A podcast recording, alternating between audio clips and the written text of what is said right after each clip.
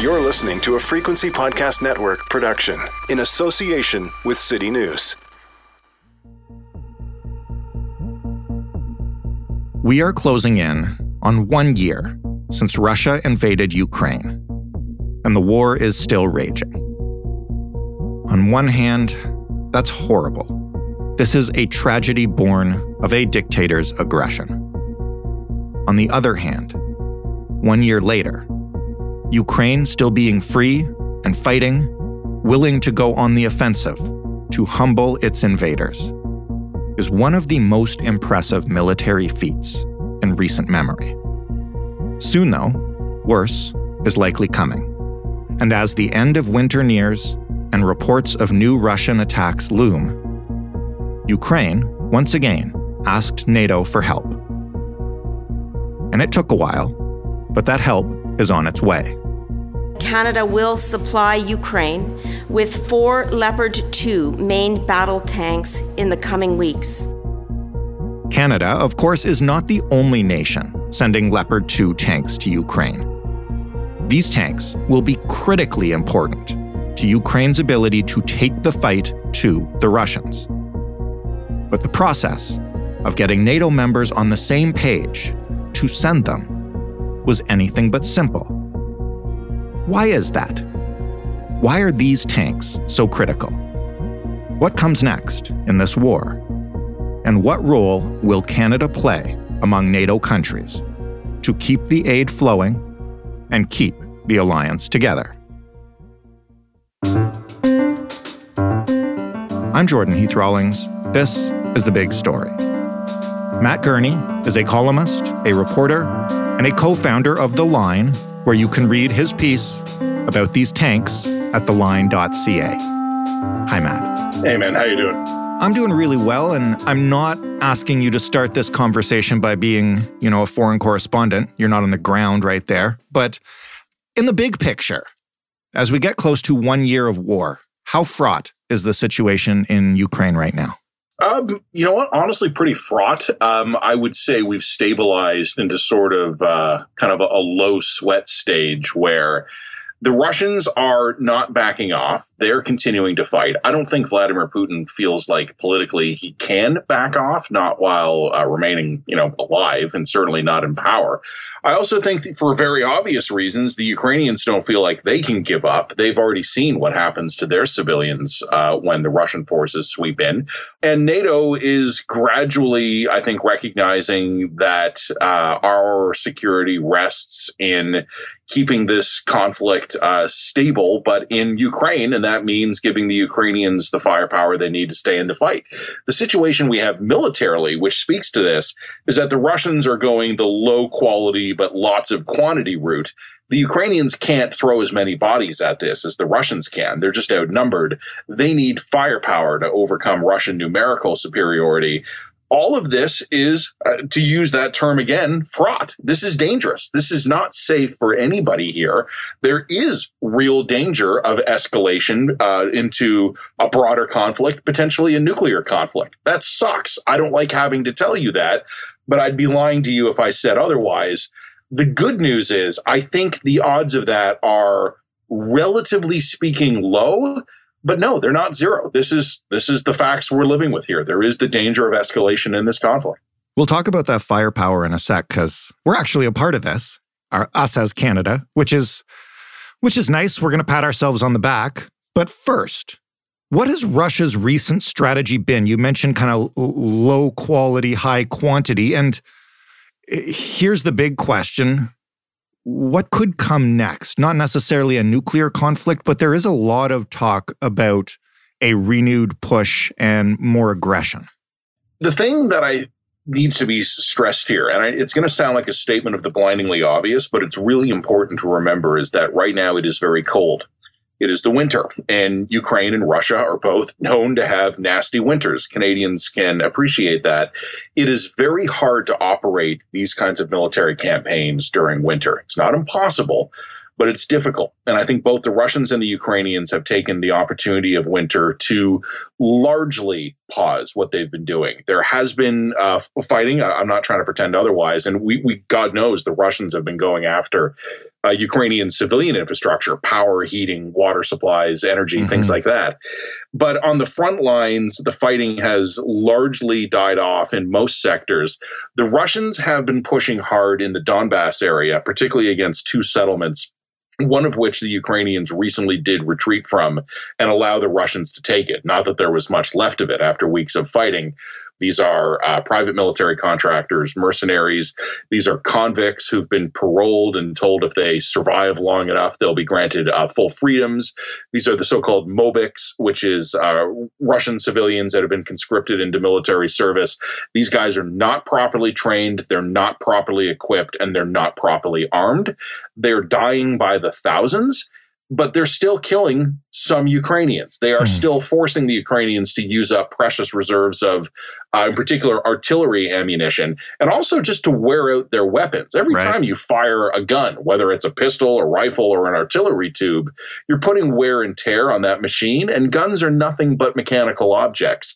So the Russians are basically trading the lives of people that they don't value very much, their own citizens, but that's not a problem for the Putin regime, and they're using it to grind down the Ukrainians. It hasn't been that much fighting. It's been brutal where it's been happening, but most of the front line has been relatively quiet. What is coming, though, and we all know this, is that there will be renewed spring offensive. The, uh, the, Ukrainians are concerned it could be a multi-front attack by the Russians using conscripts from the north, from the northeast, and from the east, potentially even from the south that have occupied Crimea. Uh, meanwhile, the Ukrainians, of course, are preparing a resumption of their own offensives. Right. The Ukrainians did a great job in the fall of really rolling back the Russians in some area. The Ukrainians are more mobile, they're better trained, and they're better led. That allowed them to kind of exploit some of the weaknesses in the Russian command and control and the Russian training deficiencies. I'm sure the Ukrainians would love to start doing that again, but right now it's just too darn cold. So, what do the Ukrainians need in order to be able to A, hold off this offensive that's probably coming, uh, but B, continue the success that they had in the fall when I think everybody around the world was once again surprised at their resilience and at their efficiency? I don't know if you've realized this, but you've actually asked two separate questions here. So, what do the Ukrainians need to withstand the coming offensive and what they need to go back on the offensive is probably different. Uh, what the Ukrainians need to withstand the offensives that are uh, likely coming is ammunition. They need an insane amount of ammunition because when you are outnumbered, you can only compensate for that with firepower. Mm-hmm. This is something we've learned many times in our military history, going right back uh, to to the French in the First World War, who said uh, "les fous too," uh, which is probably mangling the pronunciation of that, but fire kills. If you're outnumbered, you need to just pour on firepower and compensate for that. The Ukrainians are going to be outnumbered in almost every battle they face. The Russians outnumber them, nationally speaking, four to one. So you're, you're never going to have Ukrainian numerical superiority, but you can have firepower superiority. And they're going to need an insane amount of ammunition, everything from, again, rifle and uh, pistol bullets, especially heavy artillery. That will allow them, and this is brutal, but it will allow them to cull the larger Russian formations so that by the time the Russian units actually make contact with the Ukrainian forces, most of them are already dead. If you're outnumbered four to one, but you kill three quarters of the enemy before they ever get to you, it's a one on one fight. And that kind of fighting does favor the defense. Mm-hmm. So that's what they need to survive uh, defensively.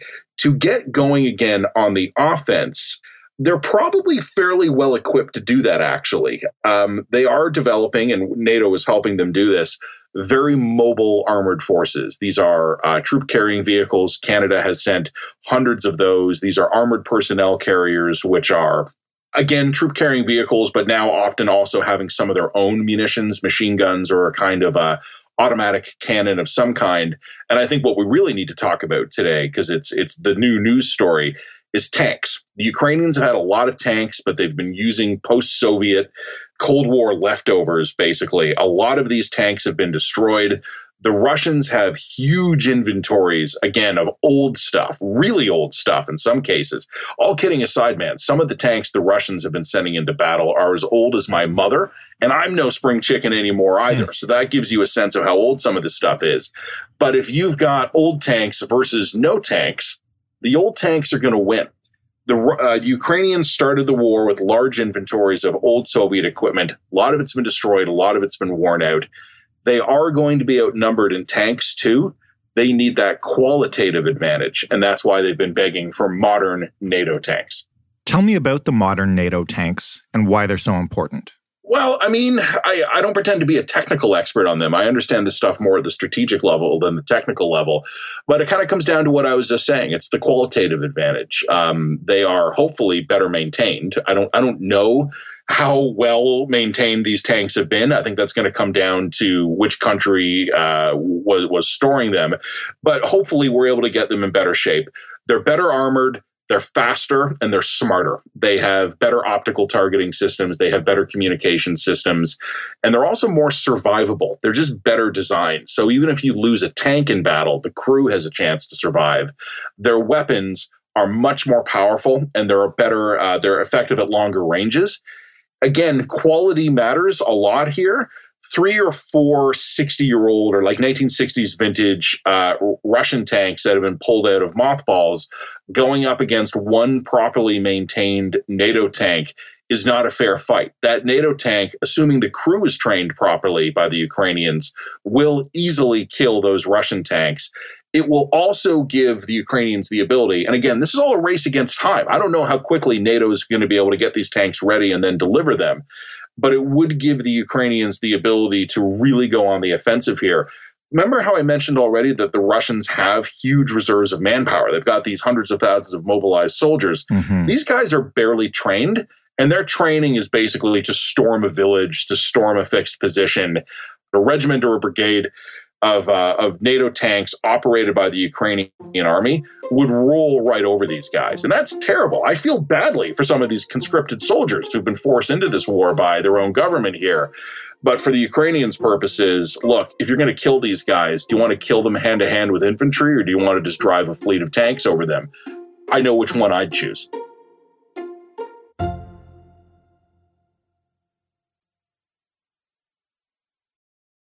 In a second, I want to talk about Canada and our tanks. But first, in your piece for The Line, you made a point that the simple agreement by so many NATO countries to send these tanks was really important in the big picture of this war. Can you explain why? Well, yeah, I can. Um, NATO has been reluctant at every phase of this conflict to kick it up another level. And I think the counter argument has been, even inside NATO, because this has been controversial, we're not the ones kicking this up a level. The Russians are the ones kicking it up levels, and we're responding in turn. Right. There has been reluctance to send heavier and heavier weapons to the Ukrainians. Eventually, in almost every case, we have done so, but we've done so after a lot of delay and debate. When it comes to tanks, there's a really interesting wrinkle here. The Germans are among the most reluctant of the NATO countries to be supporting the, the Ukrainians with expanded supplies of weapons. In, in, their defense, the, the Germans have provided a lot of military assistance to Ukraine, but they've been reluctant, more reluctant than most allies, to kind of expand the scope of it to another level. Hmm. That hasn't mattered up until now much other countries have had the ability to say, well, here's air defense systems, here's longer range artillery, here's uh, better small arms, better rifles, better machine guns. The Germans haven't been necessary to that process, but because of a weird quirk, they are absolutely indispensable in the conversation about sending tanks. And the reason for that is because Germany manufactures really good tanks. Their Leopard 2 tanks are wonderful fighting machines. They are just highly effective killing machines. And a lot of NATO countries use them. Germany, as the original country of manufacture, has the right to legally limit re export of their technology. Huh. So many NATO countries, including Canada, operate the Leopard 2 tank. Like I said, they're fantastic tanks. They're very good at what they do, but we can't export them to Ukraine without Germany saying so. So, up until the tank debate, German reluctance, or whatever you want to call it, didn't really matter that much. It wasn't great because Germany's rich and powerful and it could have been very helpful if it had been less reluctant, but they didn't really have the ability to stop any other NATO country from doing what they were doing. With tanks, though, they absolutely do. The Leopard tanks are for the Ukrainians. The best option. NATO countries have fairly large stockpiles of them. They're way better than anything the Russians have left, like have left, not even close. And I think as well, they are relatively similar in terms of their engineering to the kind of tanks Ukrainian crews are already used to. It won't be that hard to convert Ukrainian crews from their old Soviet vintage tanks over to Leopards. The Leopards are much better, but they're machines of a similar kind. The Leopards are the right options for the Ukrainians, and the Germans said no. And they said no over and over and over again. This was really awkward within the alliance for a lot of reasons. Eventually, the British said they were going to send tanks. The Americans said they were going to send tanks. And that gave the Germans, I think, to be blunt about this, political cover to go, oh, fine, we'll send tanks too, and we'll allow other allies to do this. Hmm. But the contributions from the British and the Americans, and potentially the French as well, I don't want to say that they're token because they're not. Like these are real meaningful contributions. These are good tanks. They'll be useful. But it was a political symbol, a political gesture that was required to mm-hmm. really unlock the German tanks, and that will be the difference maker. Which brings us to Canada, and one of our uh, Leopard tanks arrived in Poland today, Monday, February 6th, which means soon, hopefully, uh, it can be in the hands of the Ukrainians. I have to tell you, Matt, one of the things, and I, I, I cracked wise a little bit earlier about patting ourselves on the back, but you and I have talked about the state of the Canadian military in general before, I was impressed we had these tanks to send. I wouldn't have expected it of us. Yeah, you know, we, we joked before we hit the record button today that uh, the Canadian tank has arrived. The comeback begins now. Um, so, Canada in the Cold War operated tanks. Uh, they were Leopard 1 tanks, the first generation of the German Leopards, as part of our NATO contributions. We were worried about uh, the Soviets invading Europe, and we knew we'd need tanks to beat them after the Cold War, we didn't really know what the hell to do with the Leopards. Like, did tanks still matter? Were they still relevant in military terms? This was something that we spent a big part of the 2000s, uh, well, certainly the 1990s and the 2000s debating. Meanwhile, of course, as you've pointed out, we've spoken often of the Canadian military. Canadian politicians of every partisan affiliation were just gutting the military here. They were slashing the budgets and diverting that money into tax cuts or other programs that were more politically attractive. And there really was this sense that maybe the Canadian Army no longer needed tanks because the world was a safer place. We would no longer be fighting that kind of heavy war anymore. Um, and Afghanistan happened, and it, we discovered very quickly that tanks still matter. They maybe weren't as useful as they used to be in the older style of wars that we were thinking about, but they still had a really good role. They're very hard to kill. They're resistant to um, rocket propelled grenade fire. They're resistant to improvised explosive devices. And these were the weapons our enemies in Afghanistan were using. Tanks also bring just an enormous amount of firepower.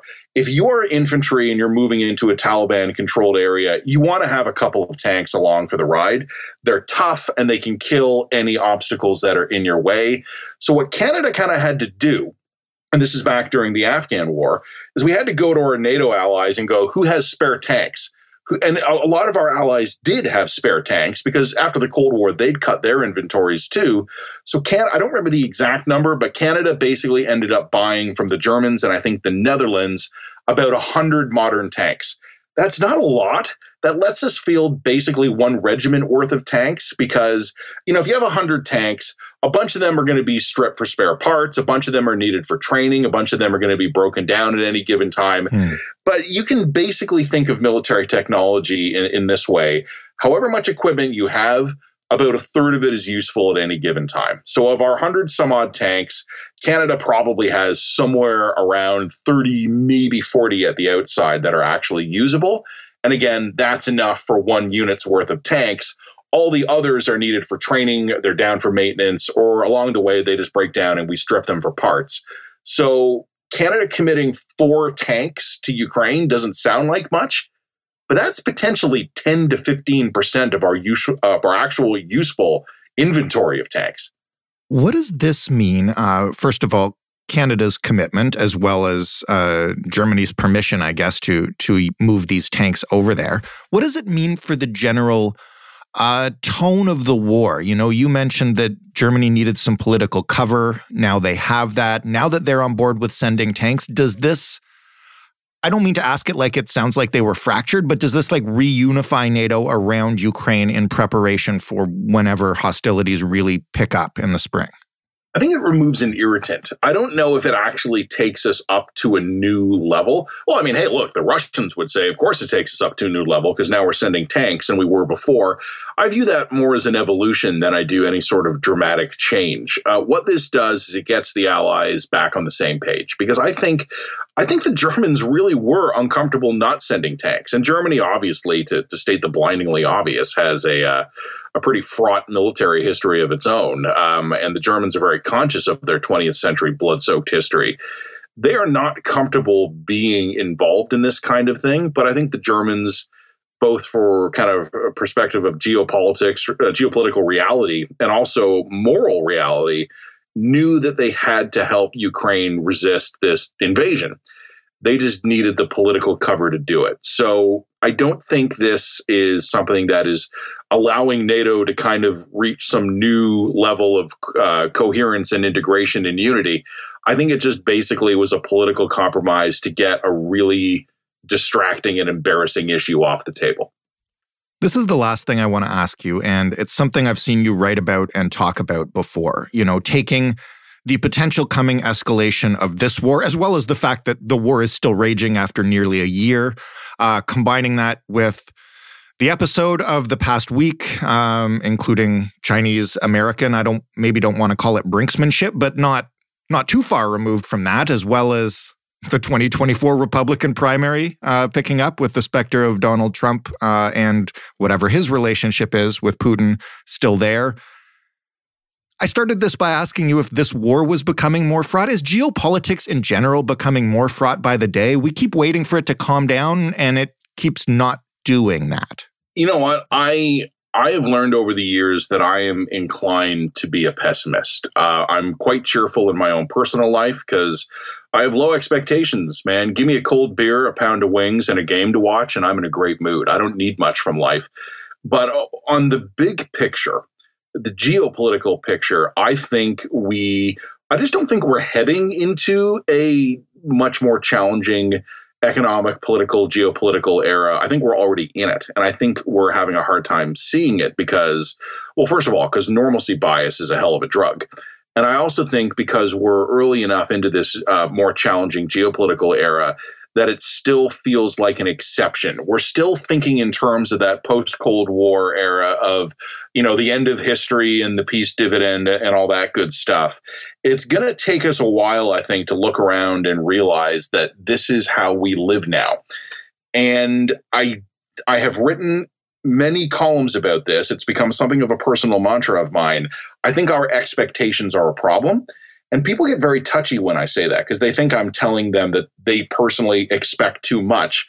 That's not what I mean by that. What I mean is normalcy bias.